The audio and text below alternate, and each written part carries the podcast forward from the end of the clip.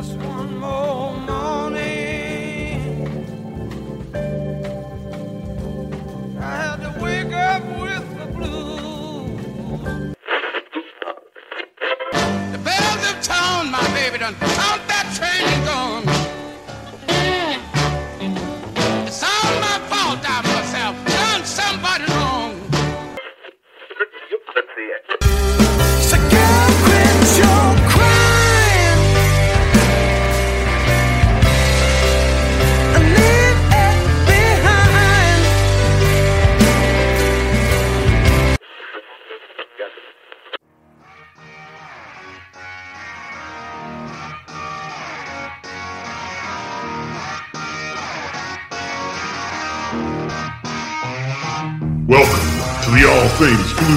Southern Rock podcast, a southern storm of bold, liberating rock, shot through with blues, soul, and gospel. And now, your hosts for the show, Brian Jones and Jason Johannes. Welcome to another episode of the All Things Blues and Southern Rock podcast. With me always is Jason. What's going on, man? Hey, I'm doing well. I'm feeling much better these days. A little bit of Cool. lingering Very good. congestion and cough, but I'm doing okay. How are you doing? Good, good. Uh, gonna be seeing Tesla here in about a week. Oh, Looking forward to that. Yes, dude. I have not seen them on their own show since 2010, I think 2010 or 2011, something like that. I've seen them That's open, great. open some shows. Um, so definitely looking forward to that. You know, Remember that set list because I want to know what they're playing. Okay, yeah, for sure, yeah. And then uh Blues Fest is coming here towards the end of the month, so uh Walter Trout, are we still going to try to talk? To yeah, Walter yeah, I, a little I'll be able to talk to him, and then uh, we'll be able to talk to him a little bit later in August Mhm. for a little while. So, but uh, you reminded me of the, I think a big topic for us here on this intro is that uh, is the 50th anniversary or the 51st anniversary, first anniversary of live at the Fillmore East. and it's an iconic, iconic record. Everybody mentions that. I mean, talk about you know. I always say like you know the you know the seeds for Southern Rock were planted when Duane Allman played on the sessions with Wilson Pickett and Muscle Mhm. Shoals. But I mean, those guys, they, you know, they laid the foundation for everybody else, even Skynyrd. So that's that's that's just just a huge thing. Absolutely. So July 6th, 1971 is when that uh, was released. And it's just amazing. It's still one of the better sounding live albums ever recorded, in my opinion. And that was recorded 51 years ago. I would love to read or talk to somebody about the recording process and the mixing and mastering and how they really got it to sound so Mhm. time. Like even even now, this Right, day yeah. sounds really good. Yeah, man. yeah. And I know You got a favorite track off that album, Brian? you know, to me, I got to listen to the whole thing, you know, all the way through. I mean, there's a 23 minute version of Whipping Post on there. It's pretty crazy. Right, right. Well, um, you know what Mike said, Hot 'Lanta too. You know, is good. I, I'm a Statesboro blues guy that's on there that kicks off. That's Mhm. probably my favorite too. And that's one of the shortest, if not the shortest track on the album, even. Yeah, for sure. Yeah. Um, But it's great, dude. It is, it's, it's this amazing sounding record. And all things blues and Southern rock that incorporates both of those things in the Allman Brothers band. That's why we love them. Yeah, and you know, hey, they're they're they're probably the best. You know, I think they are the best example of combining those two styles. Well, you know, they basically uh, created Southern rock from their take on the They blues. They did, and they they do probably pay homage to the blues, homage to the blues, better than any of the southern rock bands. You know, more than Skynyrd or anybody that you're Mhm. gonna name. They actually played the blues on on their songs, like there's actual blues Yeah. songs. So Yeah. I agree with you. I think they're they're the band that incorporates the southern rock and the blues better than anybody. because you know so much of the slide guitar is so much of the southern rock sound and, and Duane Allman. You know, I mean, you know, of course, Elmore James is before him and others, but I mean, I think he, Yep. you know, Duane really made it kind of popular and, and made it more well in mainstream rock Yeah. music for sure you know incorporating it from those blues players and stuff into the mainstream rock and then he said the southern rock band started picking up on it more rock bands started picking up on it and duane was so well loved that eric clapton just absolutely had to have him play on that layla album Right on. Yeah, so you guys are hearing us on the 15th, so we're actually recording on the 6th. So, um, as of today on the 6th, it is the 51st anniversary. So That is correct. It is correct. And this is great because this subject, as you'll hear, ties really into our guest today, Brian, doesn't it? yeah, I was just gonna uh, it's mention the segue, but yeah, we uh, returning guest uh, across the pond from the UK, uh, Brighton, uh, is Mike Ross, and he's got Mike. an Allmanesque uh, record coming out here soon. Yeah, Peach Jam. It's uh six tracks, five tracks, all five tracks, four instrumental, one has vocals, and in his he's paying tribute to really that Eat a Peach era Allman Brothers. And you you're gonna hear a lot of crazy guitar work, good good musicianship when you hear that album. And Mike is one of our favorite people to talk to, just a good dude, knows how to carry a conversation, is just a crazy good musician that ev- everybody loves, Brian. hmm For sure, and I, I can't wait to hear you know the guitar interplay you know that uh, that those guys have for us. Yeah, absolutely. Like anybody that likes Southern rock, Allman Brothers Band, and just guitar music, uh, Peach Jam, that's going to be your thing. Check it out. It gets released to streaming platforms on July 26th, which also happens. You'll hear to be Mike's birthday. Uh, physical copies are available now on his website. Yeah, and of course, you know we've talked about so many different things in the, in this this episode, and some culture things, and some streaming things, and you know all sorts of stuff. A lot of gear talk for guitar players. You guys gonna love this. So, you guys kick back, relax, and uh, enjoy our conversation with Mike Ross.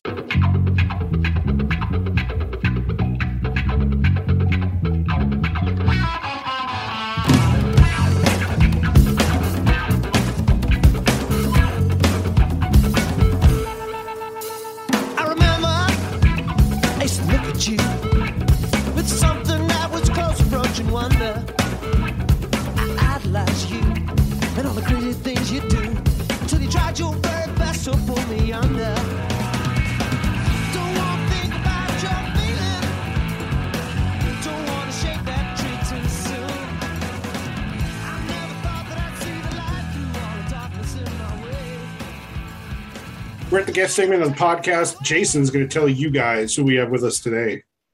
Well, as always, it's my pleasure to introduce the guest. It is one of our favorite guests from across the pond. Uh, dude, we haven't spoken to in a while, and he's got a lot of stuff going on. It's Mike Ross. How you doing, Mike? Hello, guys. Yeah, I'm doing well. All the better for seeing your happy, smiling faces. Yeah. well, we're always happy talking to you because you have the good stories. well, I'm glad you think so. I see you're there in your studio there. I am. Yeah, I'm in the tone can at the bottom of my garden. Um, working, always working on Wait a minute, you call here. Tone Can? Is that the official name of the studio? Tone Can Studio. Yeah, yeah. The the the original planned location for this studio, which didn't happen, is in a a, a place across town here in Brighton, uh, and it's a kind of a shared artistic space that used to be a canning factory where they used to they used to can seafood. I think actually, so Canning Street. The canning building, the tone can was all that, and I had it all together, and then the the the proposal fell through, so I, it's now just in the shed at the bottom of my garden. So you are by the water because before we got on, Mike was telling us he just had a caught up with a friend close to the beach. So you're like on the water. Uh yeah, well, I like that's south, and directly two miles south of here is the Brighton Beach. So the pier is down there, and, and the lanes and things. So yeah, it's it's a really short hop down there for me. Is it warm? Is it warm where you are right now? Yeah, yeah, it's maybe I'm going to tell you uh, because you. You're I'll gonna make me do you- math in my head to convert this, aren't you? That no, that's why I'm that's why I'm looking it up. 'cause- You're talking to to think. U.S. people. You know, we're not good at this stuff. Yeah, it's 22 degrees here right now. But That's that, cold, uh, Brian. yeah, no, it's like six mid 60s now, you know, Okay. and maybe maybe 70 72 degrees in the day. So it's it's like the best now that it will be really. We've had Wouldn't you have uh, like the North Sea button up to where you are? Like, what's the body of water? Uh, well, the North Sea is the north of the country. So what, where I am here is the uh is on the Channel, on the English Channel. Okay. So we're we're Oh, directly okay. south of London, and um, France is you know like twenty five miles away from here, something like that. Oh, geez. It's a little further away here. If you go along the coast a little towards Folkestone or Dover, um, then it, it certainly in Folkestone you can see the lights of the French coast on a clear night. It's just like looking across the county of Sussex or something. So uh, yeah, we're we're we're right down here on the bottom. The North Sea uh, is like further up. North. Yeah, the, the northeast coast and, and into Scotland, and then that's on the that's on the east and on the west it's the Atlantic.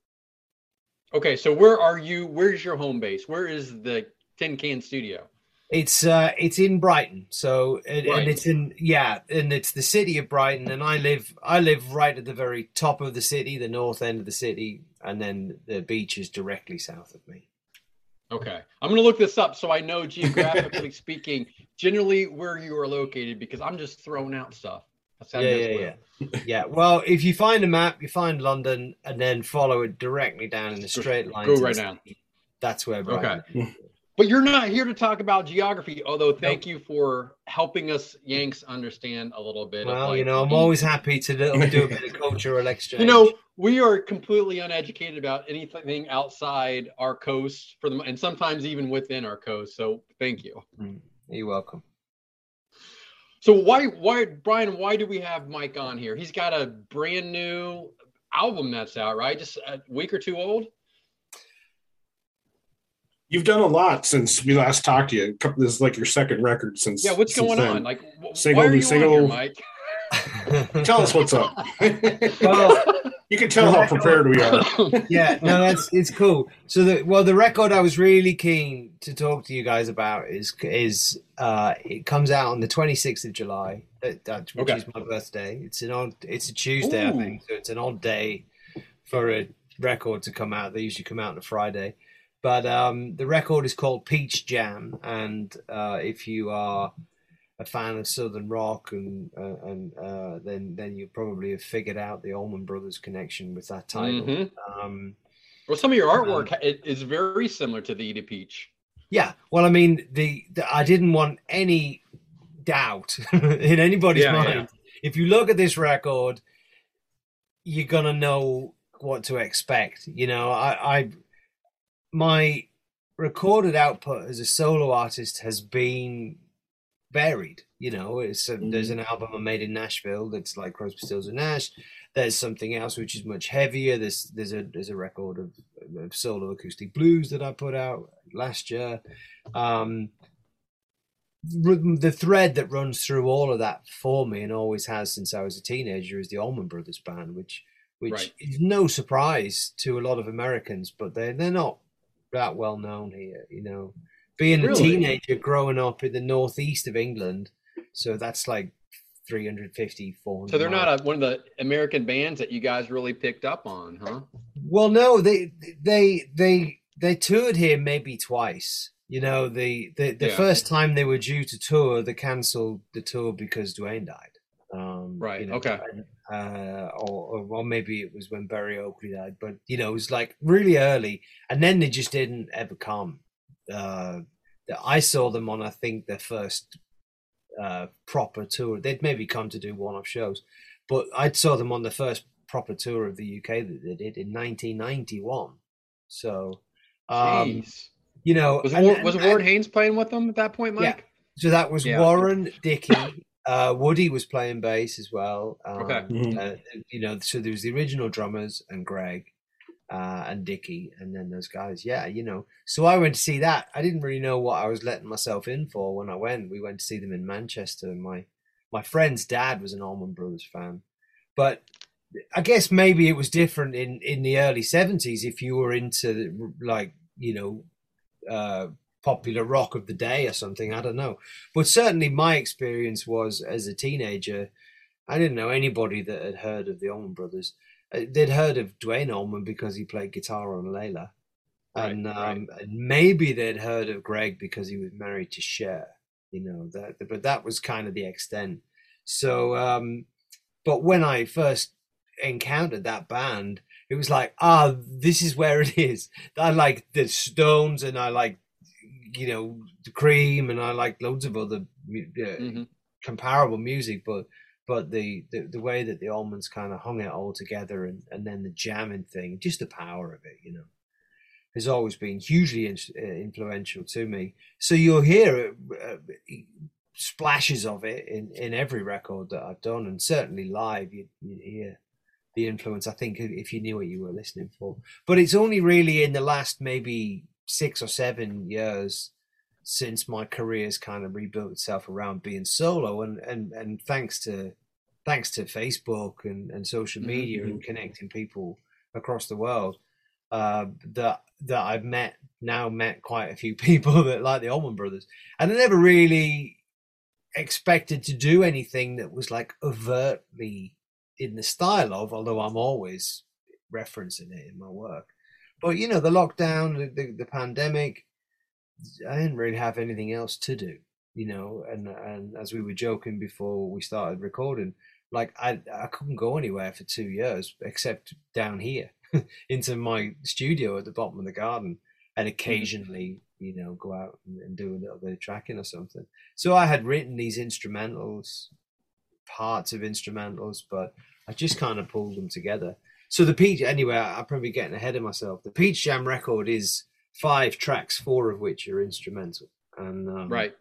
and Which I've heard because you've shared it with me, even including the Yeah. artwork, and that's why I was confused. Is it out yet or not? Yeah. Well, I mean, I've been sending out the press copies since maybe late May, and um, the vinyl is shipping now, so I have the vinyl in stock. Is it shipping to the uh, states? Can we get it to the states or just? Yeah, is it yeah, I UK? I've shipped copies to this. I ship anywhere you want. Um, Okay. I shipped to Australia last week. You know, um, I- I'll happily ship it anywhere. So, um, I, I guess I'm kind of getting the things a little bit muddled up. But I had decided to do this project, which is overtly Allman Brothers, partly because I was people were referencing it in in music of mine that they'd heard, and partly just because I really, really wanted to do it, and I had nothing else to do because I can't really get back on the road how in a way that I want to because we're still dealing with the aftermath of the of the pandemic and the ongoing Sure.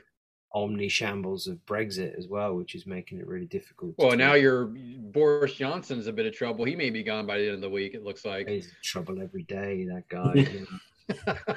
he's he's he's your version of Trump, I think. Yeah, they'll, they'll they'll they'll have to kind of prize him out of that ten Downing Street with the crowbar, man. He's he's he's going nowhere unless they're you know they they're talking about changing. You know they change the rules like like the Constitution. You know they have to change the rules about how many times you can vote him. Uh, you know, no confidence. No, he must have some really good dirt on some really important people for him, you know, to be in. But anyway, I digress. So, um, so I put this peach jam thing together, and and and it's it's been really well received. You know, people are really really getting some great reviews, and and you know, it's a departure for me in that generally my guitar playing is is a little bit more connected to the song. So maybe you you know, this like Peach Jam, there's just 15 minutes for of of music there, the one track. Probably 10 minutes of that is me soloing in one way or another, you know. So so it's quite it's quite self-indulgent from that perspective. That's why I chose to put it out on my birthday, really. It's like it's just like a big birthday present to myself. Nice. Well, this is good too because your inter- your episode's going to come out on the 15th, so it's just a little bit more than a week away from the release mm-hmm. and your birthday. Okay, great. Well, it's all it's all coming together lovely. Perfect. It's like our birthday present to you. Great. I take then I'm really grateful for it. So did you were you planning on having it be mostly instrumental or did that just sort of happen or Well, um, this yes. I mean, I I went into the studio with Darren, my drummer, um, uh, for a few days last, like just over a year. It was actually March last year when we when we did the basic recording for it, and at the same time, I track we tracked maybe another 15 or 18 songs. So when I go in the studio, I've usually because I have this facility at home. I make really comprehensive demos and, and I kind of know what I want. So when we go in the big place to mic the drums up, which is I only really need to record drums elsewhere nowadays. So I usually have like quite a a full few days of recording. So we recorded um, all of the songs for an album called Origin Story, which I did, which was a crowdfunded thing, just re-recorded of old songs of mine from the nineties. Um, and then we recorded uh, about half of what will be my next album of original songs. That that record will come out next year. That's called Third Eye Open. Um, and then we recorded the the track, the or this Peach Jam, which is made up of like five small tracks, and then another piece called Galadriel as well. So we did those, but then I recorded them, and and then we then they just sat here on the hard drive for like six months because I was working on the Origin Story record. So when I got Origin Story recorded and handed it over to be mixed, that's when I brought Peach Jam out. And then I did that, and then I finished that. And now I'm starting. Now I'm working on Third Eye Open. So it's like I did a load of prep, and then I'm just kind of coming back to them when I have the Mhm. time. But it was always going to be an album of inst- predominantly instrumentals. There's one song with lyrics on there, but it it worked out being two electric instrumentals with drums and then two acoustic instrumental, which is just uh, guitars and slide guitars and percussion. So you said you're recording the, the drums obviously separate, probably you know a different studio just because the sound. So when you were doing this album with the instrumentals and everything, did you have the drums track first, or were you guys just playing like guitars and stuff to like a click track or something? Um, well, I have. I mean, it, I do use a click track sometimes b- because it makes it very easy for for editing. You know, like if if I'm so I like to be able to have options going on. Um, but no, the, so the basic tracks were recorded in the room with guitar, bass, and drums for Peach Jam. Okay, okay. Because say that'd be hard as hell to try to do an instrumental in pieces like that. Well, um, yeah. I mean, I you know, I'm pretty experienced nowadays in this nowadays in the studio. So I've made most of my albums at home. The top lines for which everything except drums since Clover's one. So that's maybe four or five records now. Um, so if you've got your act together, you know, and and I have I'm these days I make really comprehensive demos, as I say, so I kind of know how fast it's going to be. I know how long it's going to be, um, and then so you can project how how you're going to do it, you know. But but feel is a really important part of it. So having Darren in the room and and and kind of Darren and I work really really well together. We've been playing music for for over a decade together, so you know we we can we can we can work together like that and then i'll just bring it back and embellish. So it was a bit of a challenge to give it like a natural feel despite more than half of it being played by me. Like but it's two guitar parts and a keyboard part Right. and some other bits and pieces. So but you know that's i guess i'm just good at it right? Yeah. Well, you're a good musician and you're you know how to record. So yeah you know when you're doing these extended musical or instrumentals like do you have like do you giving everybody like a chord sheet? Do you have the times? Like how do you i guess how do you figure that out for the studio for all, all the stuff that people are doing when you don't have lyrics you know you don't sort of have some of those cues? Well, Peach Jam is, you know, it, it's maybe f- it's it, there's like a uh, a, ref, a figure like what I call the head, which it comes back to three Yeah. times maybe. yeah And the first time is the longest time, and then it goes away to another piece, and then it comes back for a bit, and it goes away for for another time, and then it comes back. At the end, there's a reprise of it. So those parts are kind of we just play through that like a jazz Yeah. piece, you know. okay Um, and then the rest of it would be 64 bars of um, of soloing, for example. Um, and then I would, like, for parts of it, I was doing the solo live, working on Yeah. the feel of the band. And then when I brought it back here, I'd just be filling in with the rhythm guitar underneath, or filling Okay. in on the organ underneath, or both. Um, and then just kind of working with what and, and embellishing what we had. I mean, ideally, you know, I'd I'd take a band into a rehearsal room for three weeks and we get it all nailed, and then I'd take it in the studio and do it like that. But I don't have the budget and I don't have the players, so this is this is just a way that I've developed of working based around what I've got. So you talked about how like you have this, you know, you've got these songs all nailed out. Um, but even as you go along, you know, is there still improvisation in there towards the later stages? Yes, I mean the solos are not written. the the the the length of the solo is kind of uh is worked out in advance. Like I say, it was 64 bars or however long it is, you know, Mhm. three times round the round the changes. Well, I don't know. Um, but and then we'll meet. There's bits where there's kind of extended harmony guitar sections, so it'll be. You know, we'll play the head, and then it'll break down, then it'll go to that bit, and then it's 16 bars of that, and then eight bars of that, and then 16 bars, da da da. We'll go around to there, and then we'll play the harmony figure, and then it'll repeat, and then it'll be the next solo.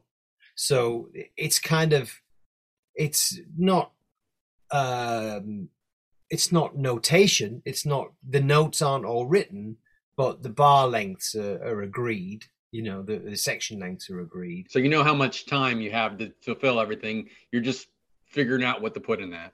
Yeah, exactly. And Yeah, and okay. again, you know, I, thanks to the demos that I'd made, I had a good idea of of the kind of things that I wanted to do. But I mean, I, I, I often sit and I was tracking for another song the other day, and uh, and from a different project, but um, what I had intended to play and what I was able to play, or, or what I ended up playing, were two very different things. And sometimes I'm I can I'm a bit like, well, where's this coming from? This wasn't what what I had planned, you know, because there's something mm. around the, you know, hearing the drums working with the bass and the organs in, and then and then that I kind of rely on that natural inspiration to come out. That's a big part of what I do. You know, the planning is just to get me in the place where I can experience that natural, you know, inspiration in the moment. Really, I'm not. It, I'm not a composer in the sense of like maybe Mozart, where he could tell you where every note needed to be. You Mhm. can't when you have an orchestra that size, you can't improvise. But when you're doing it line by line, um, and and you're deliberately trying to foster a particular kind of feel, then it's easier than it sounds with a bit of practice. You know. Very cool. So, what gear were you using to record on this album? Like, what guitars were you doing? What kind of amps you running through?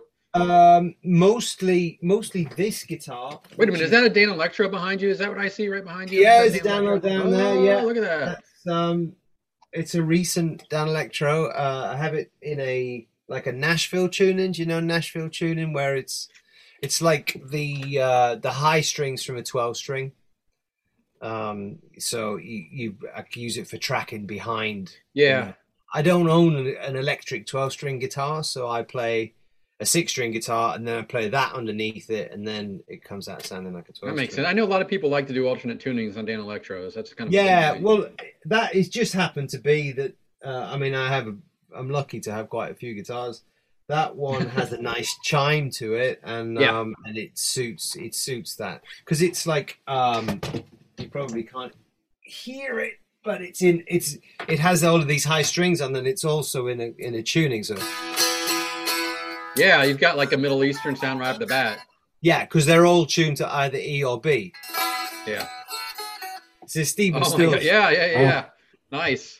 Actually. So it's really if you want to get pads behind something to give it a different feel. Right. Now pick the, it looks like you had a gold top Les Paul there. Yeah, well, this one, this is actually something that I got for for using on Oh, stage. it's, oh, it's got a Bigsby model. on there. Look yeah, at that. Bigsby on. Yeah. Well, I I use Bigs. I I use a bit of tremolo, you know, and so on Yeah. my stage, I have two Les Pauls, like well called stage guitars.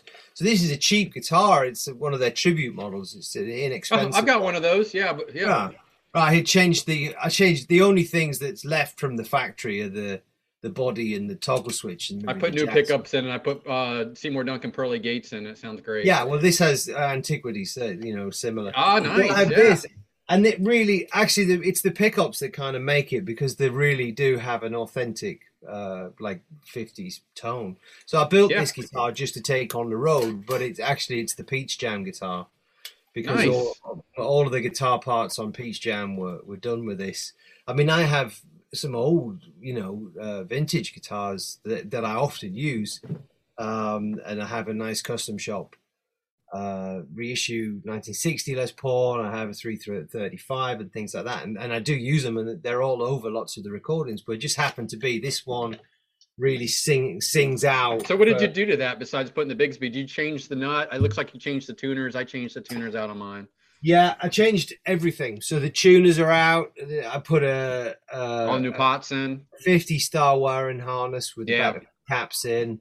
The Yeah. bridge is out because it had a um, Nashville bridge on it, and I put the ABR one on, and Mhm. it sound different. So yeah, the whole the everything you can do. I mean, the body build is solid. Like Mm-hmm. it's it's not built poorly at all. No, and I mean, like I say, I have a I have an original early 1970s Les Paul in the house that I've owned since I was a kid. Uh, that's that I use a lot, um, hmm and it sounds different, but I wouldn't say that guitar sounds poorer. And I has I have this custom shop, a 90s custom pre pre custom shop, RO, which uh, which you know they're, they're like a that guitar new is probably about an eight thousand dollar guitar, you know, and um, uh, and and it is on Peach Jam album. It's on the track. I used it on Galadriel, but mostly because I felt guilty because I have this expensive guitar that I didn't use on this track. But and I can hear the difference. One of them's not poorer, but this one that just sounds more Allman Brothers. It just has Sure. that thing. The RO Yeah, yeah. sounds a little bit more kind of Jimmy Page. You know, it has Mhm. a bit more aggressiveness to it. Whereas that I'm able to really get it to sing. And and um, the amplifier which I used all the way through is uh, a sold. I have Soldano. Uh, I have a couple of Soldanos. I have a, a head uh, and a combo, and I used the head all the way through Peach Jam. It has. I have a a, a nice. There. I have. the- I'm configured as a vocal room because I'm tracking vocals at the moment, so you can't see any of my stuff that's behind that curtain. But uh, I have a, a, a Marshall 50 head, which has been um, modified to be the same spec as Duane Allman's Oh, Ma- Marshall 1986 is the model, so it's a lead and bass 50 head. So I have that, and and it does sound great. Um, but because it's a vintage style one, it has to be super super loud, and then it and at that volume, it's a little inconsistent for recording. Um, Mhm. The Soldano, I mean, which is also a 30 year old amplifier now, you know, despite being a, a modern amp um, it's capable of giving me uh, every bit as good of a sound, but just it's a little bit more consistent. I can switch it off and go and come back and switch it back in, and it sounds the same, you know. Whereas the Marshall, it doesn't always do that. Huh. So that's the, Very that's the cool. key. There's there's no there are no effects on on the Peach Jam album. Um, that is Just very guitar amp. guitar. Yeah, there's one track, um, the the track with vocals on the record, which is "Don't Say You Love Me," which is a free song from the Fire and Water album. The guitar on that is my 335 actually, and that was recorded into my Leslie speaker. So, um, I, but just there's no other effects on it. It's just a just a preamp for that, and then and then in. So it's a pretty straightforward tonal record compared to say my Clovis Limit Two album, which has Mhm. v- v- uh, a large number of different guitars and amps and effects and you know techniques on it. Peach Jam was about really Peach Jam is about capturing the the sound of the Allmans at the Fillmore. Really, that's Well, kind of- it's so funny you said that, Mike. So we're recording today is July 6th. Mhm. It's actually the 51st anniversary to the day of the Live at the Fillmore East album recording. Wow. Oh, July wow, 6th, nice. 1971. yeah, fantastic. I mean, you know, it, it, preordained, right? Preordained. It was. I mean, it was written in the stars to have this conversation Mm-hmm. today, and with this album, it's like Nice. it's meant to be. Yeah. Oh, well, thank you for pointing that out. I shall re- I shall reflect on that more later. I have um the I have such good. I mean, that record's been around you know my my whole kind of adult life, and um, ever since the first day I bought my first copy of it, I must have owned a few different copies of it over the years. I thought, well, I'm going to take this home and learn all the solos. Yeah. Right? And- oh, sure. and, and I still haven't learned all the solos. You know, there's still there's st- I can listen to it now and and still think, oh god, how's he doing that? Uh, I think it's really fascinating how you're working on you'll work on two different things and you'll stop one and go back to the other. Does that ever like change the continuity or you know the tone or the vibe? You know, coming, you know, make you know doing one project and then putting that down. Is it because you get to that point where you've done what you can there and then you got to get back to this other one or how's that I mean, work? when it well, when it comes to the recordings, I try and work with one project at once. So when we went in the studio, because it's a it's an undertaking to go in to record Mhm. drums, you know. So I usually go for three days, and then on those three days we recorded the basic tracks for three albums, and and so it was one one day, one the other, one the other. Mhm. Um, and then apart from bringing them home here and, and listening and just seeing what we got, so I did the tracking for Origin Story, Peach Jam, and then Third Eye Open. Although I didn't have that title when I was doing the basic tracks. Um, so I didn't, I didn't, I didn't cross them. It, I, it would be too confusing. I, I Mhm. have occasionally worked on things like that, and um, and it's like my life's complicated enough, man. so um so when I was doing origin story, I'm just doing origin story in those 12 songs. But then uh, and at the end I'm thinking it, it, I like to have something to move forward to, you know. So I'm playing the guitars on on on tracks for Origin Story, playing the keys, whatever. And in the back of my mind, I'm thinking, "Oh, this is great because when I get to the end of this, then I can do the really fun one, which is the the Peach Jam stuff." I was really Mm. looking forward to not the the Origin Story wasn't fun, but but the the sheer abandon and and and let's face it, indulgence of these of these tracks is you know it excites me but i had finished that all recording i kind of did that in september september Mhm. october last year and then um one or two things that, that came later so some of the organ playing on on the peach jam track was done by a friend of mine rob millis and and he lives in london so he he was working on those remotely and sending me the files in and then there's a piano solo from uh from uh, Matt Slocum, who is uh, he's, Oh yeah, Mhm. yeah, yeah. yeah. So, so he's playing with he's played with Rich. He was in Rich Robinson solo band, right? That's where we met. Yeah, so we Yeah. met uh, when he was on the road in the UK when I was working with Rich, and then he was in Magpie Salute, obviously. Yep. But he yep. also worked. He just did some shows with with Derek. Damn, Trucks. you got him. He's he's like he's legit, man. Yeah, man, he's a he's a he's a really brother. He's like a brother from another mother. You know, he and I get on really really well. Um, we don't speak too often because he's often on the road.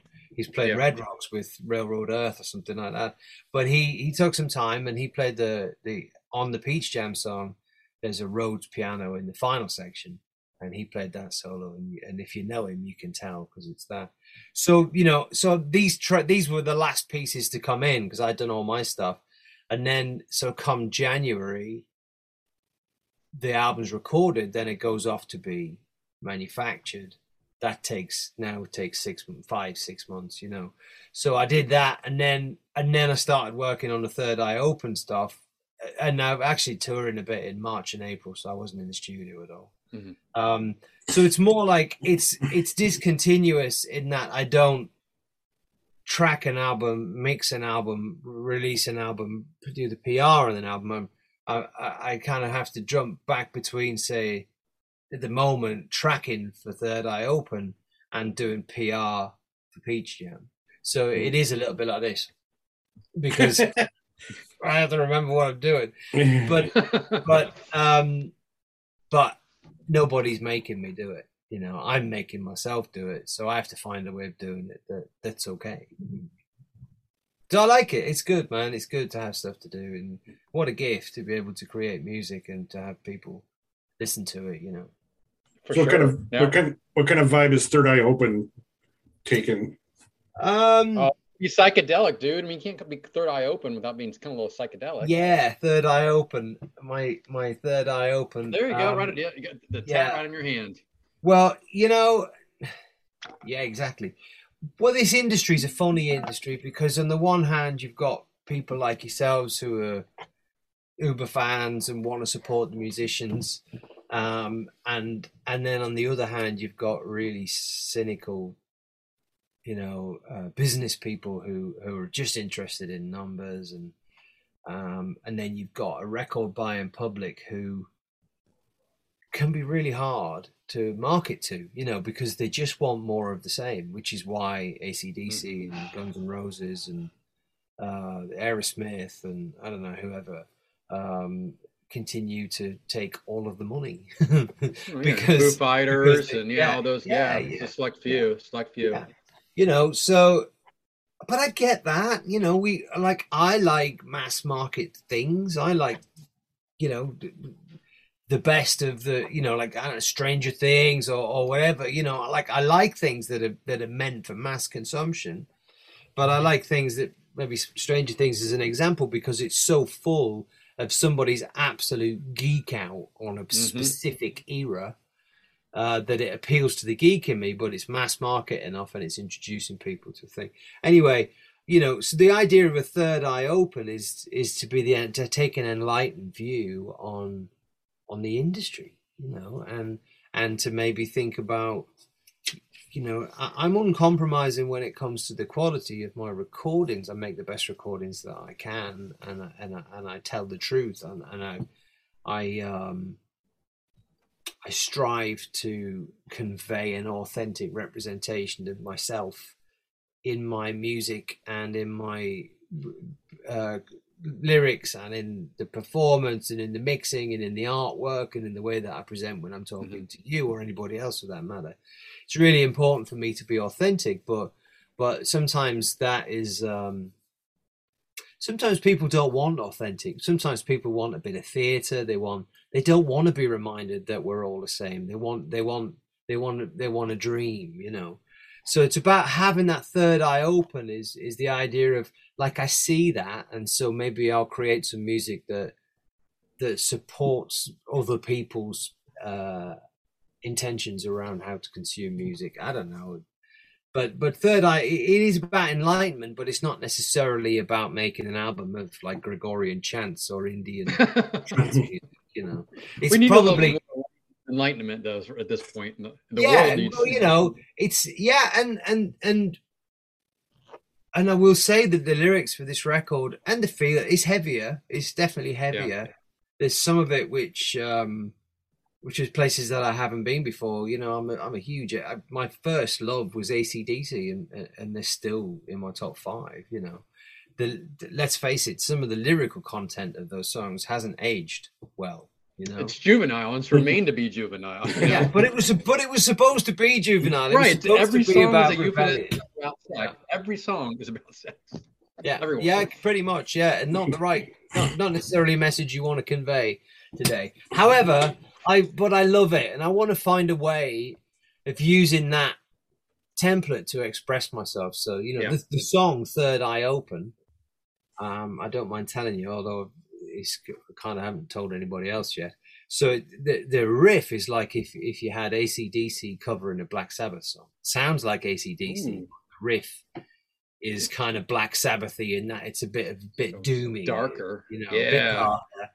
Um, and the lyric is it's kind of like uh Bon Scott humor with Aussie intention, but instead of it being around, you know, juvenile sex or misogyny or whatever, the the lyrical content is is all about. uh Well, I guess it's protesting at, at, at, at people that call people woke, you know.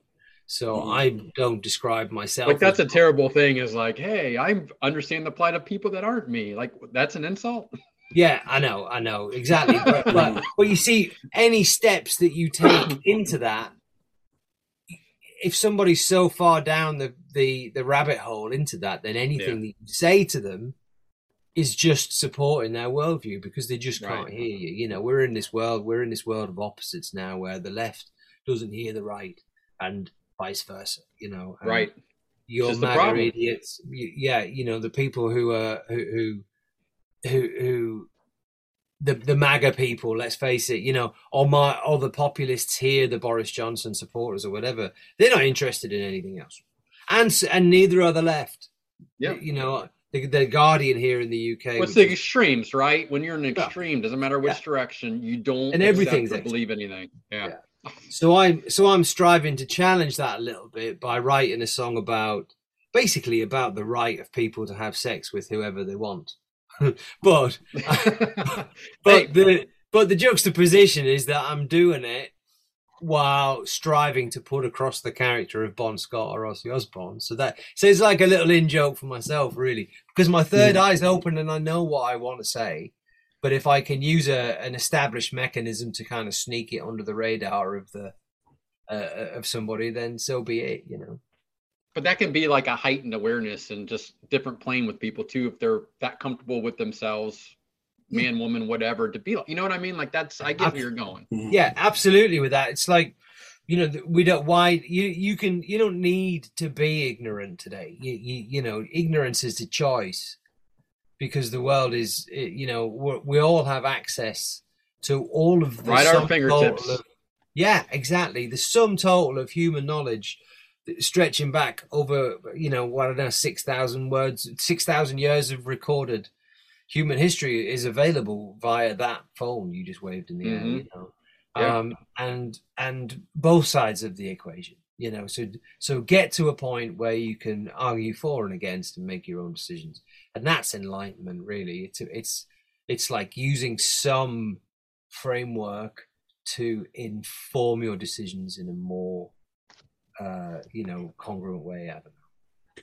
and this is such a good space of a conversation that Jason, before you came on, Mike and I were talking that, you know, my strong feelings are music is the one place where those, you know, polar opposite sides can come in and find similarities. You know, Yeah. music.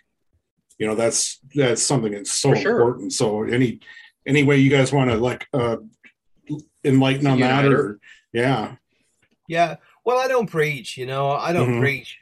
And, and, and I respect that people's di- opinions can differ, you know.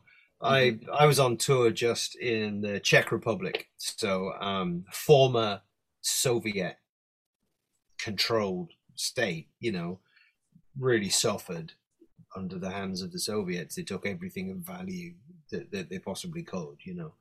Um, and there are still pro-Soviet people in that country, but not so many. Um, but most of them are under no illusions about not Soviet. I guess Russian, right? It's not Soviet anymore. There are still pro-Russian people in that country.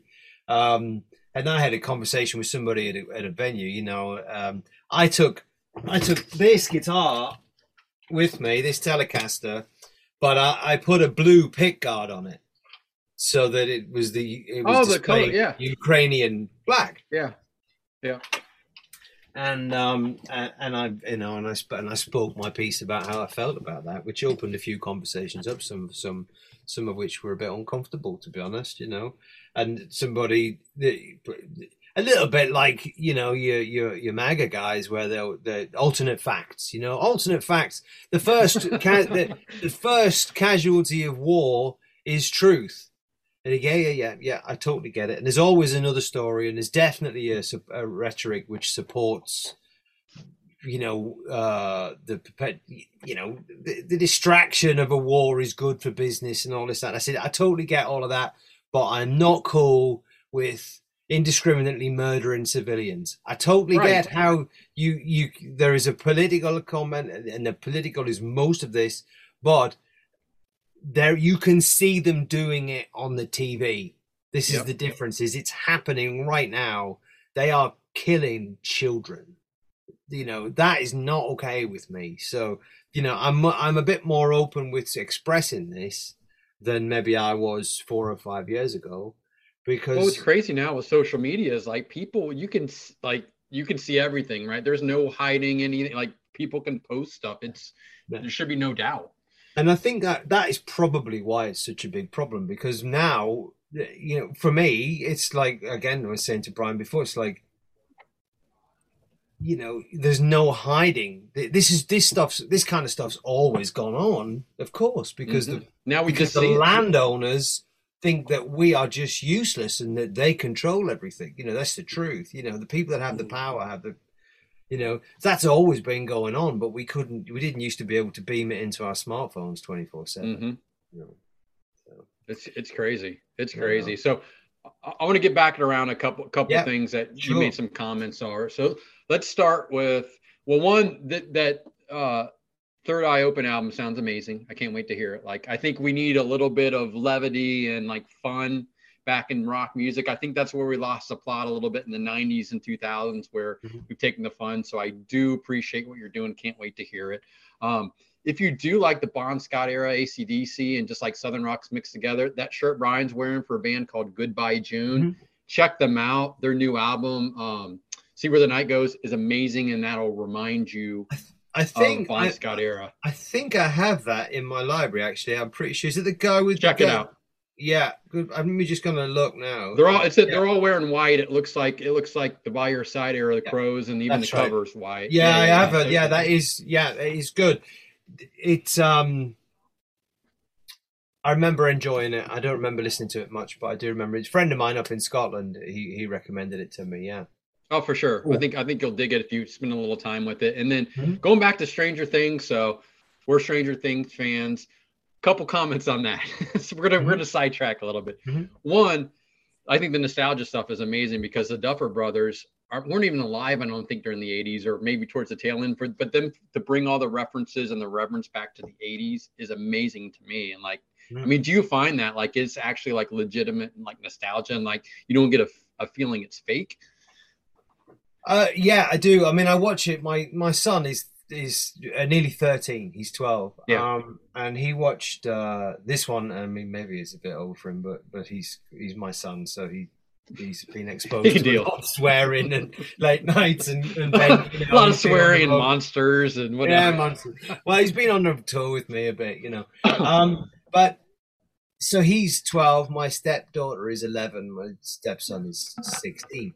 So, you know, like, what what year is it up to? Is the is the last season's been 1985? I I think. think it's it's I think it's like 85 or 86. It's Yeah. somewhere getting towards the Yeah. latter half of the decade. So you know, in in in in I was 12 in 1986. So I'm like the same age as my kids are when they're watching it now and I'm like this is what it was like. I mean, obviously, I didn't grow up in Indiana. I grew up in, in northeast of England, but I grew up watching E.T. and I grew up watching all the other Spielberg movies and, and just, you know, just dreaming of a world mm-hmm. where they had access to all of those toys and those great body warmers, you know, and all that. So certainly the music and the attitudes and things is certainly what I remember from my exposure to American culture via TV and music at that time. I mean, Like- my life wasn't much like that because I lived in a in a mining village in the northeast of England, and in 1984 there was that was at the tail end of a, a, a big long series of strikes here in the UK by miners. The unions were on strike trying to get better conditions, and and at the end of all of that, the mines all closed. So it was a very different world for me. There was no like shiny uh, people drinking tab and and Dr Pepper, driving around in Ford Broncos, you know, wearing wearing nice polyester um, clothes and things. That wasn't my experience at all. But um, but it certainly felt like a Those like a guys get it though for not being alive. Like during they like they get it, which is interesting to me. I think so. I think so. It's less romanticized than some of the other For sure. That I've seen. You know, Yeah, no, Um, Definitely. and it- And it's interesting. it- There's parallels, you know, because it seems to be that um, that film or, or TV or certainly subscription TV like Netflix or whatever, there seems to be a big demand and a big acceptance of these um, pastiches or, or, or tributes. I don't know what you'd Mhm. call it for this kind of stuff. It less so in, with music. Um, but I think that what I do is I do that. I do convey um, the the feeling of a 1971 record, not just with Peach Jam, but with other stuff, you know. sure. And it's Yeah. be, and it's ba- and I and I do it through the instrumentation and the arrangement and the production values and the songwriting to an extent. But maybe I'll talk about a more modern theme. I use themes that you wouldn't hear in a rock song in 1971. Um, but it is a, it, I guess maybe it's a fashion for this era. I don't know. I don't know where it comes from, but I, but I, I anything that is they strive for such authenticity, even though it's after the time. You have to. I have to respect it. You know, you- For because sure. it- because of the the amount of hard work has gone into it.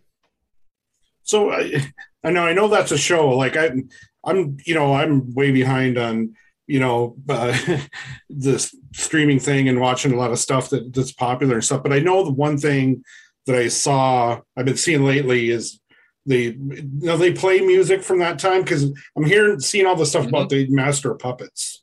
Mhm. Yeah, that that was the most recently. They have big scene with linked up with Master of Puppets. That's Okay. right. Pivotal scene. Pivotal Yeah. scene. Yeah. Okay. Well, going to go. Let's go to Kate Bush. So run up the hill, right? All of a sudden, it's all over the place. Mhm. And I saw a gr- I saw a great line about that today. It's like the only person that's tripled their net worth these past six months has been Kate Bush. I thought that Mm. was funny. Yeah, or maybe it's just a sad time of how little money she was earning before that. right. But, I, I uh, even read about it. So like she own like she owns everything to that. And I think she's getting like two hundred and fifty thousand dollars a week when this thing was Wow. like back in popular. I'm like, holy shit. Yeah. Good, Yeah, good on yeah. Kate Bush. Yeah, great. I mean, it is good, and it. I think it is. It's just made number one in the charts here in the UK for the first time ever. You know, thirty-seven years after it was released or something. It's amazing? top of the charts. Yeah, it's good. It's great. Uh, you know, and like I say, I think anything that that is that much passion and that much you know genuine hard work has gone into that. To uh, I I think it's great. Yeah, I mean, I just like that it brings back some of these artists and and uh, you know maybe younger generations, kind of like you're talking about your kids. My kids are in the Stranger Things, and to bring some of this music back that people didn't even know about, or even like people our age who maybe not have been familiar with Kate Bush or anybody else, to have them you know go in and dive into the collection, kind of kind of Yeah. learn something.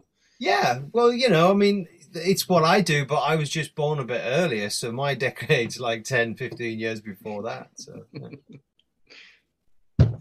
So, uh, you know, we mentioned Jade earlier. Like, so amongst, you know, along with her and your contemporaries, I know you're very involved with your music and your projects, but when you have a moment to kind of like look around, uh, who are you staying in touch with or who, whose uh, music are you interested in or, you know, Um, well, yeah, I play a bit with Jade. Jade like the stone. Jade like the stone. Um, So, yeah, we, you uh, got that accent down. yeah. Um, so we played it. I played a show playing with her on Sunday in Cambridgeshire festival show. I played guitar for her and did some backing vocals, and then I've there's an I have another two shows with her this summer. So she'd been using a couple of other guitar players, um, as she's been building their career. I've we've worked a little bit before, and I said, well, you know, I'd I'd love to do that if I could fit it in. And I'm not so busy on the road this year because it's hard at the moment because of the just the sheer number of of bands of all levels that are on the road. So I made the decision to keep out of that a little bit, and I was a little bit busier around kind of Easter time, but I don't have a lot of work the rest of the year. Um, I have some other stuff that I'm done finishing Third Eye Open, and there is a bit of playing after the summer and stuff, but but not so much. And really getting my um, getting my stuff together for next spring for the for the Third Eye album coming out. So it's a great time for me to do work with Jade. I was due to play some shows with uh, with uh, David Murian for um, Oh, Seafoam Green. Yeah, so that he'd asked me, Dave asked me if I would play bass for him. I, I enjoyed playing the bass. I, I love playing the bass actually.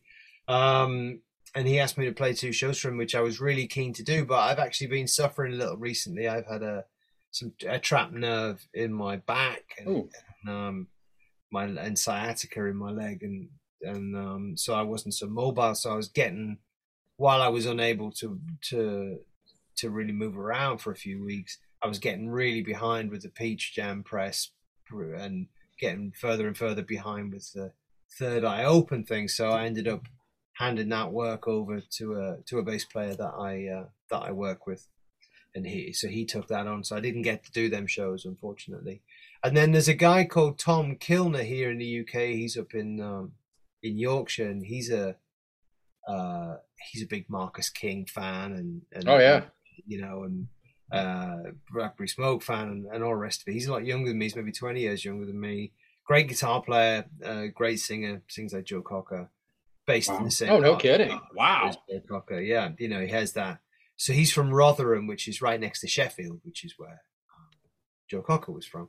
And Sheffield's right in the middle of the UK. It's in it's in South Yorkshire, so it's kind of it's as far away from Newcastle as it is from London, so it's really handy location. And um, so I and and because his band are a great band and and they really they like they can play this southern stuff really well. So we I send them the Peach Jam stuff and they learned it. We played a few shows up in in the Yorkshire and in the northeast with called the Peach Jam Band, and we were playing the Peach Jam stuff, and then half dozen tracks of mine, half a dozen tracks of Tom's. Um, so just low key like bar shows, you know, just to give it a try, see how it was. Because I'm looking, I, I'm always looking to collaborate with people who who get it, who who, who Yeah. Well. Seafoam Green seems like a slam dunk. I mean, Yeah. Jade obviously is. Yeah. Well, though, I mean, that's probably enough now. I know Jack Hutchinson, who's uh, who was in the RHR band with me um, uh, when we worked together quite a lot a few years ago. He's coming down in a couple of weeks to help me do some backing vocals. Um, he just to fill out the harmonies for Third Eye Open. So he's going to come down, bring a guitar. So uh, we're talking about doing a little bit of stuff again, uh, maybe next year. You know, so I yeah I like I said I've said it a bunch. I like to be busy. I like to keep busy, um, and there isn't really enough work for me to have a full time career doing what what I'm doing because you can't work all the time. You know, you have to have to kind of pass it out. So if I can do a bit under my name and a bit for Jade and a bit with Jack and a bit with Tom, and then maybe something with Dave in the future as well, then then that's probably equal to like a full time career for me as a musician. You know, which is what I want to do ultimately. Well, you're a well-known entity and well respected, right? You have all these artists that want to work with you too. So that I mean, that should make you feel good.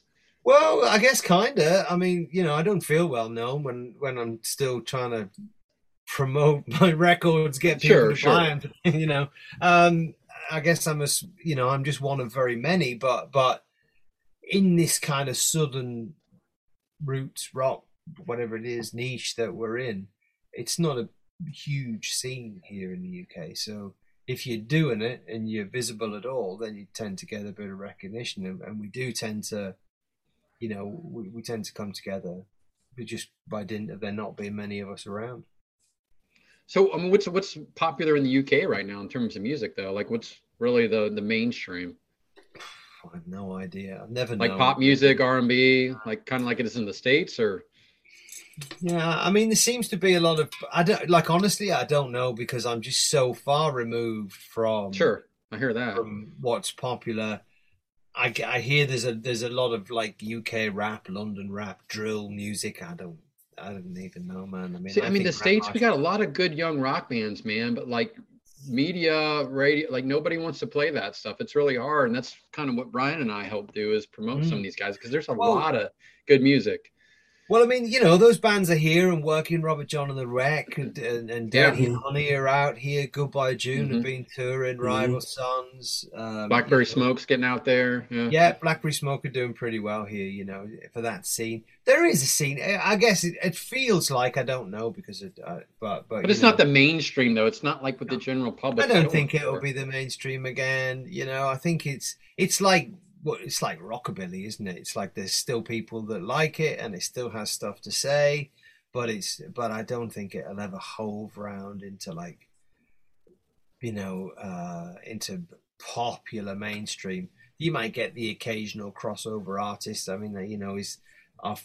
I, I you mentioned Dave Grohl before. You know, are the Foo Fighters mainstream, but they still sell out festivals. They still Mhm. sell a lot of records. You know, so I don't know whether if being in the mainstream is necessarily a good thing, but if we can have a sustainable um, scene of, of bands that that are you know that are bringing people to the shows, then then that's really all I can strive for. You know. So, are you taking um, Peach Jam on the road, or is it strictly just recorded stuff and you and that's it? No, we did these. We did these three. Ended up being only three shows with Tom. We booked more, but th- there's a lot of cancellations at the moment. There's a lot of uncertainty in the live scene. You know, there's there's a lot of people not turning up for shows, or buying tickets and not showing up, or just not buying tickets, and venues cancelling because people are waiting till late to decide. Whether Is it like COVID related or just I think it's a, yeah. Well, it's a bit of both. You know, I mean, so I'll give you an example. So when I was like fuel prices in the UK now. hmm It's um Wait a minute, you guys have fuel inflation prices? I thought that was only in the U.S. no man, no.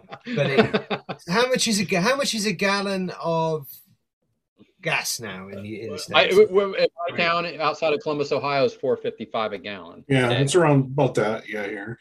So um I I'd have to do the numbers. And you're by but- liter, right? You guys sell by liter. So it's it's two pounds a liter. So that's would be um I don't know, so liters in a gallon? it's more like it's it getting on eight? for seven bucks a Four- gallon. Four. like Okay, that. all right. So it's You know, it- okay. it's it's oh, disgrace. It's it's unbelievable. Now, and it's not getting any worse. It's not getting any better. What that's meant Right. is that you know, like if you have a, a tour bus, maybe gets twenty five yes. miles to the gallon. Mhm. It's you know, I sold my my. I had a small like a van. You know, um, Mhm. uh, I sold it because I just couldn't afford it, man. I just couldn't Yeah. on the road. I wasn't working enough shows, and I get twice as many fuel miles from my from my kind of station wagon than I Mhm. do from my van. Um, and and everybody's in that boat. But I tell you, man, the fees of the shows are not going up. I'm getting paid the same money I was getting paid five years ago at that level. Um, whereas everything else is is out of stock. So you know, I hear that from people coming to the shows as well. I saw it when I was out in the Czech Republic. Last time I was there, I sold a lot of merch, sold a lot of T-shirts, sold a lot of other bits and pieces, as well as CDs and vinyl. This time I Mhm. did just as well on vinyl and CDs. I did, didn't sell any. I sold one shirt and none Huh. of the other accessories. And I think what people are doing is they're just prioritizing what they can buy. Well, for sure. I mean, groceries cost more, living. fuel costs more. More, yeah. Yeah. So you know, there's. I don't think we're out of the woods with that. So that the knock-on effect of that is that I was just unable to finance putting together a run of shows. Um, because the fees just don't, just don't bear it out, you know. So it's because it, so it's just kind of it's like a vinyl package, 150 vinyl, and it's a nice package. I you know it has a clear vinyl and it has some ex- it has accessories with it as well, stickers and backstage passes and, and things like that, that that kind of comes with it to to plump it out. But really, it was it's it's like probably what, what I would term the last of the lockdown releases of mine. Um, and it was really just it's just to kind of market within the fan base, maybe make a few more friends on the jam band scene, but it, there- there isn't really a jam band scene here in the UK, you know. So it's more just it's I wouldn't say a vanity project, but it's but it's just a nice thing to keep me busy until until Third Eye Open comes out. I'm excited by that. I, I can't. That description of that album is just makes me makes me excited. And I do like Peach Jam because you shared your files with me a couple weeks ago. I got to listen through some of those and see some of the artwork too. So I'm I'm digging that as well. So, Jason, are we going to do a lightning round or are we going to wrap up? What do you want to do? I think Mike, you want to do a couple of quick fun questions with us? Yeah, man. All right. Let's do it. I got I got a handful of questions for you. Simple, easy stuff. We're going to do rapid fire. All right. So, Allman Brothers Band. This is the anniversary of Live at Fillmore East. What's your favorite track off the album? Uh, I always thought Hot 'Lanta was was my Ooh. favorite track from that. Really? Because it has it Yeah, all you don't get going on, but it's short. You know, it's like it has the jam, it has the drum solo. It's really intense, but it's quite quick. Yep, that's true. And they even like Statesboro Blue kicks blues kicks it off, and it's even a short, like non-jamming version of that. It's right to Yeah. it.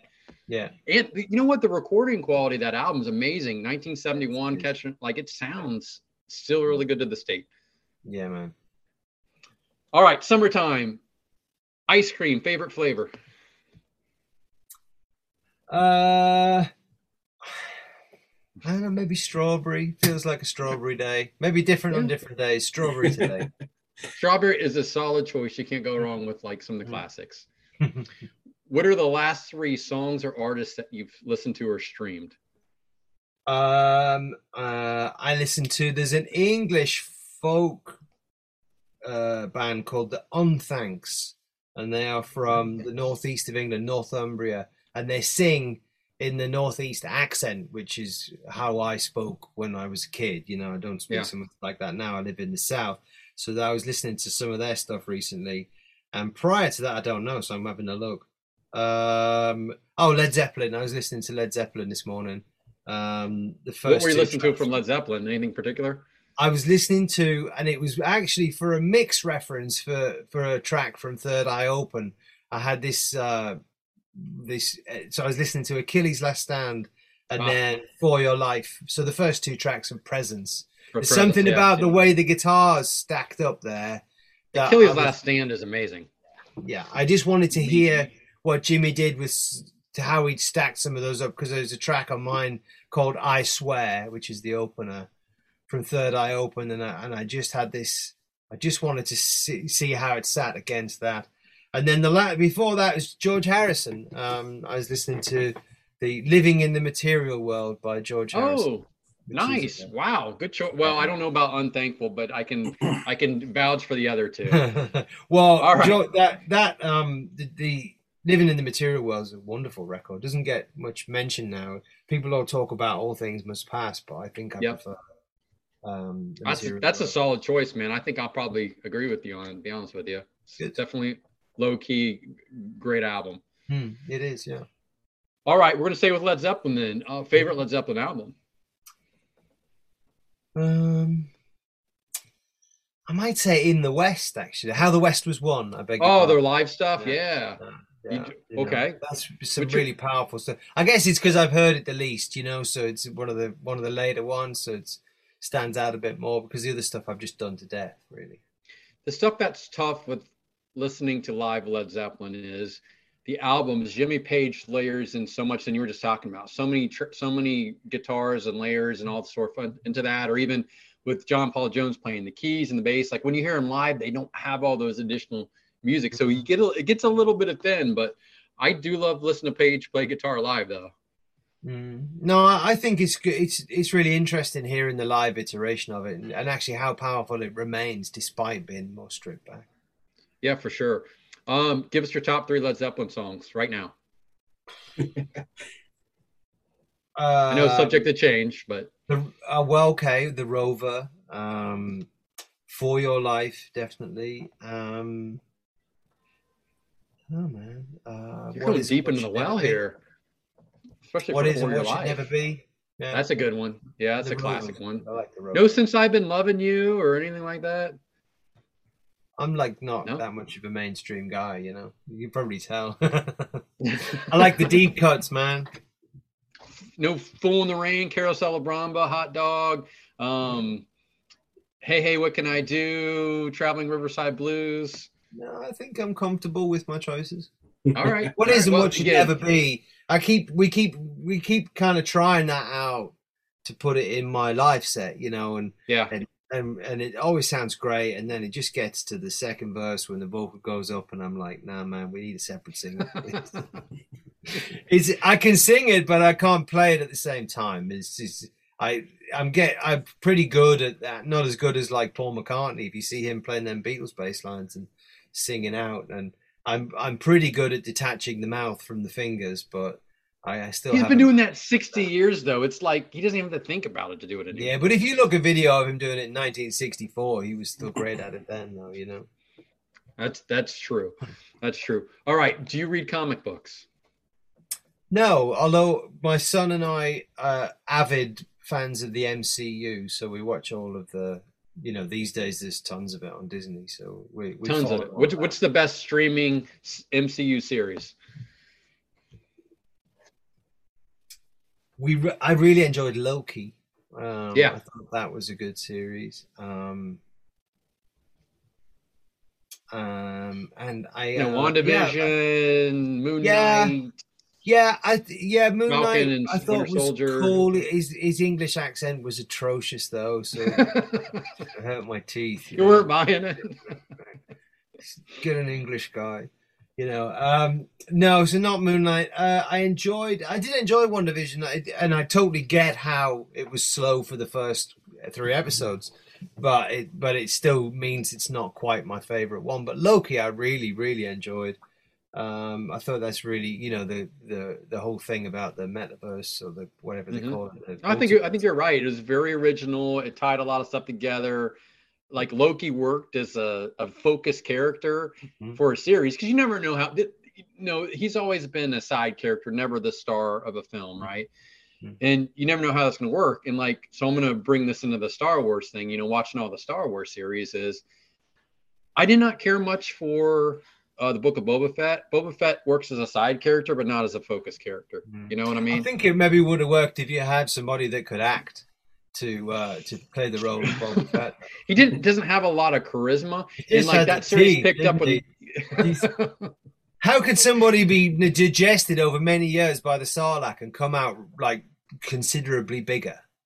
You know, yeah, oh, that's swelling, yeah. swelling from all the digestive juices. I don't know. Uh, I only enjoyed the episodes that the Mandalorian was in. That's that. what I was going to say. Is like it picked up, and that to me shows, hey, guy works as a side character, not a focus, but it's not Mhm. great to drive a story Mhm. around him. it didn't really work. It was a bit silly, wasn't it? And to be honest, I, um, I'm kind of on the point of bailing with the Star Wars thing because um, they just consistently screw it up. It's like you know, they, stop undermining everything through just be, trying to please everybody. You know, Don't Just- destroy the foundations that were laid in the late seventies and the I mean, eighties.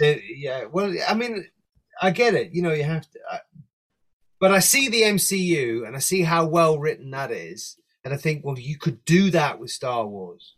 It's not that hard. You just have to have the vision. Don't introduce Princess Leia to Obi Wan Kenobi as a child and then not expect to piss off millions of people whose first experience of, was seeing the thing with the, the, the Right. you know it doesn't work it doesn't work and you know, how about you set a, a, a story not on Tatooine for ev- once in a while? Yeah. How about you It's do like, that? You know, oh wait a minute i'm darth vader but i never thought to go to my old home planet to find my children and my Wait a minute, I have living relatives. Maybe they know something. you think I think I'm lucky because I only saw like, well, besides the original three, I only saw like the first one of the next three, and then I saw the last one where Han Solo dies. But I haven't mm-hmm. seen Yeah. any of this other stuff. The so- prequel's not great. I think you can say, you know, Well- I yeah the most the most powerful jedi ever turns into a dark lord and then loses all his powers when there's a fire you know uh, you know I, I, I uh, to which i hear a voice in the back of my head going but it's for children yeah you know so i don't want to i don't want to overcook it What I will say though is I think the Mandalorian worked really well because you had a non-established character use non-established. You built stuff around that. You didn't Mhm. bring old stuff back into it so Mhm. much, and I thought that was kind of cool. yeah i think so and i think it was the same was could be said for rogue one which i thought was an excellent film Excellent. Uh, and Excellent. and the solo prequel I really enjoyed because I did too. You know, I, because you're not messing with the canon. You, you know, you you're giving people stories that they want to know, not messing with established characters. Yeah, I think you could do a solo series like prequel to see him just be a smuggler and just uh, you know just just an over. I think that would be cool. I think you could do Yeah. that. I think so, and I think you know the I read a lot of the books probably in excess of twenty years ago. You know, and there's a lot of great stories there that could be told that they're just not telling in favor of ruining our understanding of the timeline. Yeah, there is a lot of good, and like I think you say things with a lot of comic book movies too. Hey, there's been a lot of really cool stories written. You don't need to like jack stuff up and create something new. You can take one of those conceptual stories and really flush it out on the screen. But you know, it's just big money at the end of the day, isn't it? It's like what we were saying about DC and, and Axel and them on the road is is it's safe money uh, in in the tens of millions of dollars. So Yep. know, don't really give a Money talks, man. you think, yeah.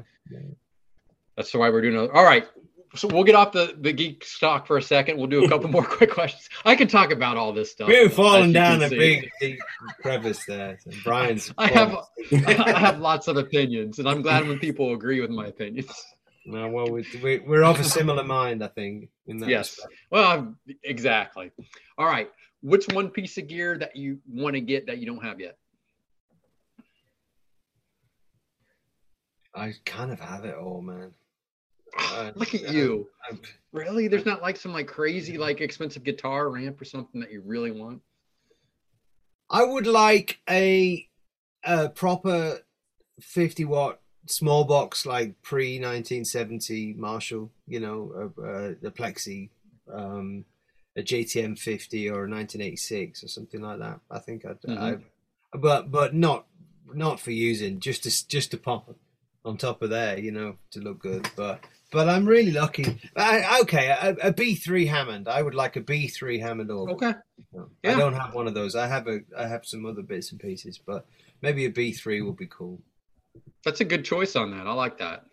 Mm. But I'm lucky, man. As I said, I you know I worked selling guitars for years and years and years, and I made good trades, and I have a bunch of pedals and and guitars and things like that. You know, so A guitarist that's satisfied with his gear is that even possible? Like this is a weird I'm concept. not saying that I'm satisfied, but but I have all of the main. You know, like I have Telecasters. You got what you like need. I don't really um, really play Stratocasters, but I have a lot of nice Gibson guitars and acoustics, and you know I'm good. Yeah, I mean, you know, you got me thinking now. Maybe a nice Martin D28 would be cool, or a or a or a or a smaller model like a like a, a HD, uh, not a HD, but the um, yeah, like a double O Martin, pre-war Martin, Yeah. something like that. But again. I don't. I'm not really desperate. I'm not really jonesing for one of those. If I was, Well, if you had FU money, like you've got it would it whatever one what, I mean, what would be fun to buy? The B three I think is a great choice. Yeah, B three. I'd like a B three, and and yeah, you know, like some old Fenders, like a, a '50s Stratocaster, maybe. You know, would be cool. But it's you know they're like thirty thousand bucks, man. So No, is that it? Shh. you know, sending my kid one of my kids to college right now. It's like, Yeah. hey, it's tuition. You can go I can buy you- guitar, you go to school, choice. I have these. I have reasonable expectations, and I have nice guitars that I can do everything that I want with the guitars I already own. The B three, I Yeah. can't. I can't really make that sound. So that would be that. Let's stick with the B three. And that's that is such a that is such a classic sound of rock music too, that B 3 mm-hmm. You know what I mean? Like that's just it's part of all this a lot of great history. Yeah, definitely. All right, my last question is recommend a good streaming series for me and Brian. Have you watched The Boys Oh yeah, of course. Season finale's Friday. this week? Is it? Yeah. Yeah, Uh, the boys I enjoy. Have you? What about the Expanse? You watch the Expanse? I have not seen The Expanse. There you go. There's lots of it as well. So I've just handed you like seven or so seasons of great sci-fi. So Is uh, that on which which streaming service is that on Amazon? Netflix? Amazon here in the Amazon. UK? I, I guess it'd be the same there. I think although so.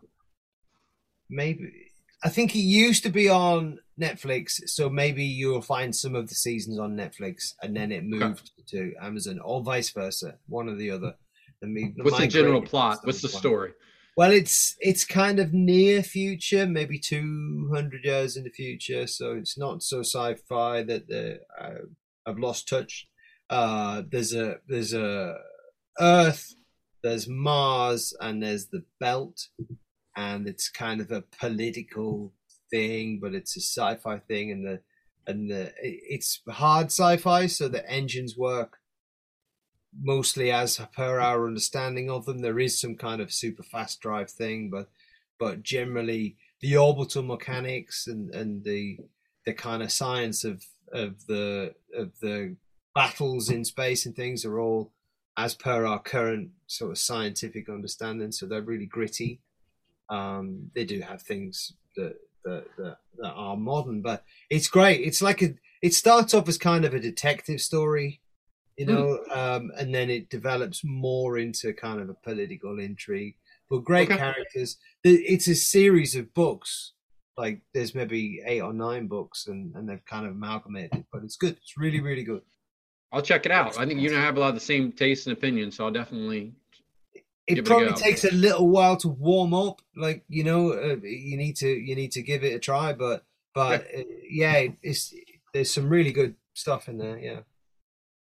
I mean, and I do love the boys, man. That what a crazy series that is. this last series though man you know and it, it i've had to i've watched it kind of watched it like this you know it's like who, whose dick's gonna blow up next, or you know, or or who's oh my god, there's some there's some disgusting stuff, but yeah, it, it, I I enjoy it because it's it's not often that that you get really your boundary stretched, you know. Well, and uh, the lead in that is a British actor, right? Antony Starr. He's a Brit. He's a Brit. He's he's not British now, and he's another one of those that that that could try harder with the accent actually, because he's um, I think he's from New Zealand. Um, oh, I'm, I'm talking about Homelander, not um, not. oh, okay, sorry. Yeah, yes, yeah. no, he is English. Yeah, yeah, Yeah, um, yeah. But the other guy, uh, is is he's either The Kiwi. Karl Urban, right? The guy that Yeah. Bones in Star Trek, and he was uh, um, uh, Judge Dredd. That's right. Yeah, Yeah, and he was in. uh He's in the um Thor movies as well, isn't he? yes, yeah. But he's I think he's he's either Australian or Kiwi, and he and he doesn't do a doesn't do a particularly good London accent, but Well, he's so- trying to do that like that like lower class like thuggy accent. yeah, he's? Cockney, like uh Cockney, like a gangster, Cockney gangster, like a Guy Yeah. Ritchie kind of thing. But he's, Yeah, yeah. There you go. he's, he's not very good at it, but so be it, you know. I'll tell you what, though, Antony Starr is amazing villain. Like just creeps you out, and like just you never know what's going to happen with him. Yeah, exactly, like the the milking the cow the other day. just is he going to kill somebody? What's he going to do? yeah, yeah, yeah. Well, he's his his dad showed up now, didn't he? So Mm, yeah, he- yeah, that's an interesting. They're they're doing a little departure from the comic. I read some of the comics, so it's you know I'm interesting to see where this goes. Mm, mm. No, I didn't know the comics, but yeah, but this has been good. And Preacher, you know, I really enjoyed Preacher. If you like the comic book kind of thing, that I I never read the comic. I that was on for a couple years, I think, over here on basic cable, maybe. Mm.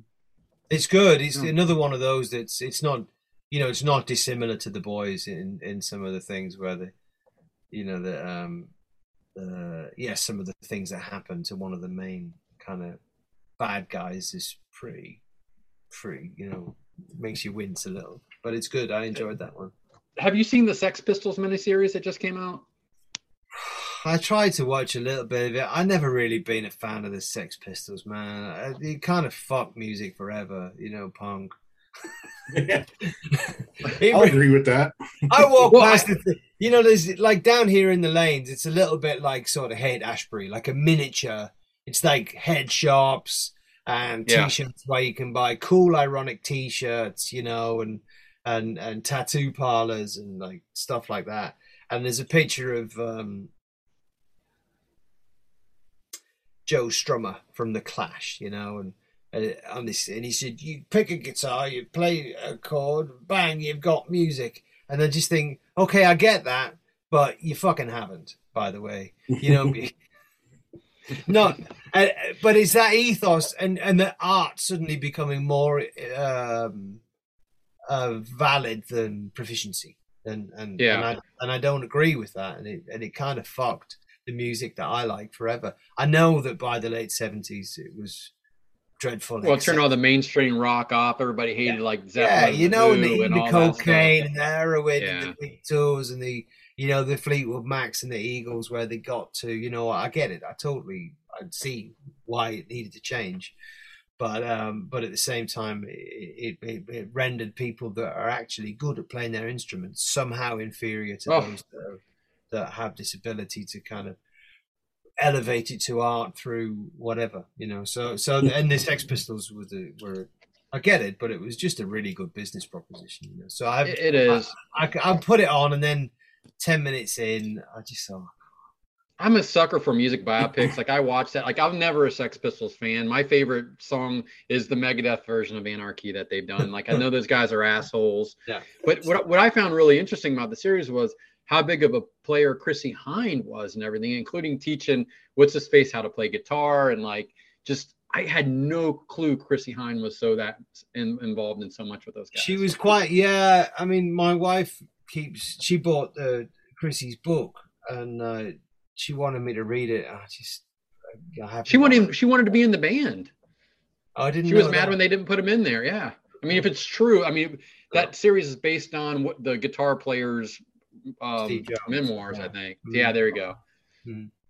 Mhm. So No, check I- it check it out. Like if you like music biopics, Yeah. but, but Yeah. I don't like the band. But I just I just like stuff about bands, and that's why I Mhm. watched it. But that Chrissie Hynde thing threw me for a loop. I had no clue. Yeah, I had no, I didn't know that. I didn't either. No. Yeah, I knew she was an influential person on the scene, and and and I knew the connections between where she was and then because Tom Petty was the only kind of American rocker that any of the punks had any time for. You know, they loved him, they talked to him very well. Part of that was because of the way that that, that Chrissy kind of you know facilitated that contact. So I knew bits and pieces about it, but yeah, I mean, yeah, thanks for the recommendation. I'll I'll I'll, I'll try and give it a try. But they no characters in that whole thing are likable other than really her. Mm. And but everybody Yeah. else is completely unlikable. Completely Yeah. completely unlikable. Except the original bass player who who's actually an educated Ben, musician yeah. who wrote a lot of the Yeah, stuff. yeah. Well, they used to make fun of him because he could play. So that's That's, exactly right. and and and you know, I grew up with kids like that because I wasn't much old. They weren't much older than me. They were, you know. So there's there was I was first started when I started gigging. There was a lot of punk bands, you know, and they're snotty little bastards, really. That, that you know. They just used to irritate the life out of me, so I don't really want to be reminded in some aspects. But, but like I say, if you give me a recommendation, I'll endeavour to to sit it out. Come back to you with what I thought of it. well, oh yeah, man, please do, and I'll check out the Expanse. I think that's a solid pick. I like sci-fi, so I'll give I'll give her a go. Cool, man. Well, I hope it works out for you. Well, I, I won't be pissed at you if I don't like it. How's that? That's it. Sounds like a good deal to me. You can come back on the podcast. No, that, well, that's that's the most important. All right, Mike, where do we go to? excuse me, I just got over COVID for the first time. Where do we go to find out more about your music? Get order your albums, know what's going on with you. yeah, uh, from the, my website, which is mikerossmusic.co.uk. The links there will take you to all my socials. Uh, some of the text on there is a little out of date, but if you go through the socials and click through, um, and my web store is accessible from there too. And you do ship to the U.S. You'll ship anywhere. We order it. Yeah, the, it to us. yeah, you can buy my web my web store ships. There's a price for shipping worldwide. You just select that at the the, the, at the counter, and then I'll be dropping it off at the post office the next day. Okay. Uh, Peach Jam. It comes out on the 26th. Also your Mhm. birthday.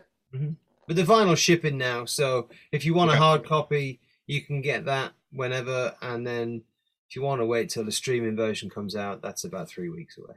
Well, see, I thought it was out, and I kept looking for it, and I kept having to go back to those Google files that you sent me.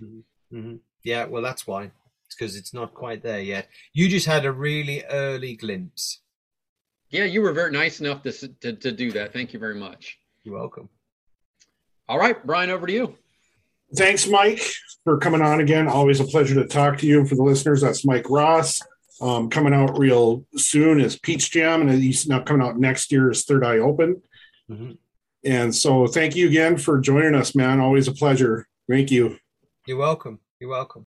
Thank you to Mike Ross for joining us again and, and having a great conversation. It's always a pleasure to talk to Mike.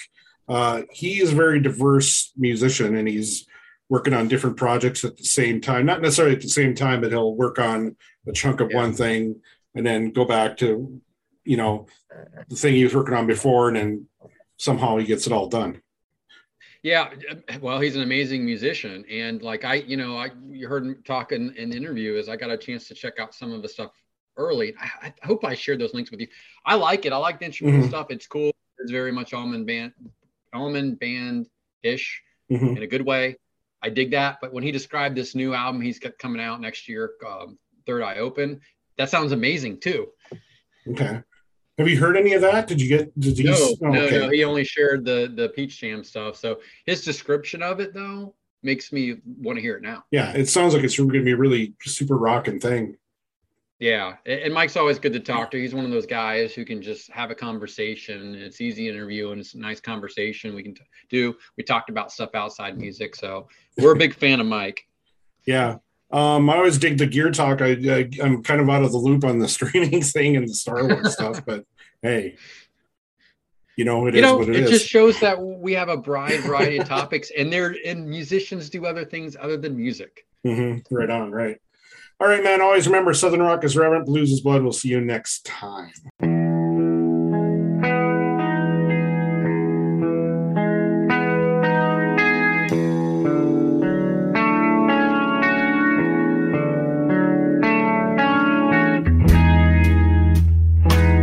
You say you needed someone, but you just needed somewhere to stay. Other time, any other time, I'd have told you to be right on your way. You say you needed a friend. Ah, but you just needed sympathy.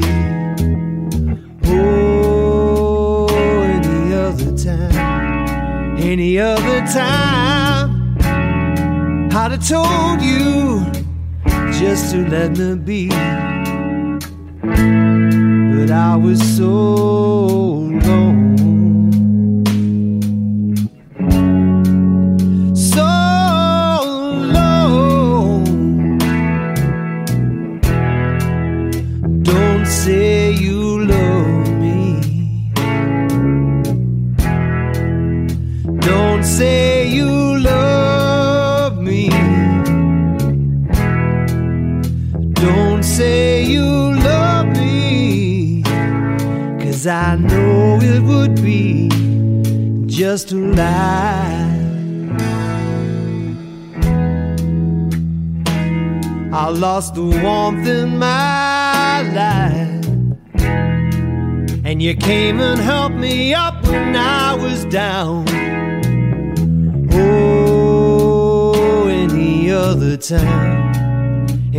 Other time, I'd let you carry on fooling around. I let you into my home. And I even let you into my heart. Oh, but any other time, any other time, you carry on from the very start. But I was so sad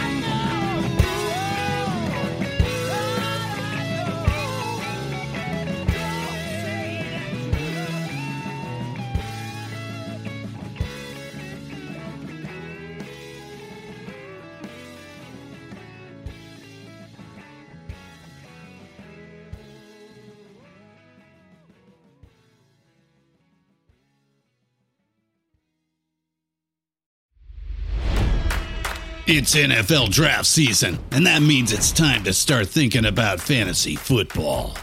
FantasyPoints.com features industry leading experts and prognosticators using proprietary hand charted data to help you score more fantasy points. FantasyPoints.com is the place to go for whatever kind of fantasy football you play. Whether you play fantasy football, daily fantasy sports, or do a little bit of everything, Fantasy Points has the meticulously researched content to guide you to victory. And why wait for the fall? Fantasy Points also covers the new spring football league, the UFL. Join the guru, John Hansen, Scott Barrett, Joe Dolan, and other massive names in the fantasy football universe with an exclusive offer. Use code Pantheon for 15% off any fantasy points package, including the all in package, with access to every article, tool, and data nugget that Fantasy Points has to offer. That's fantasypoints.com and code Pantheon for 15% off at Fantasy Points. Fantasypoints.com. Code Pantheon. Score more fantasy points.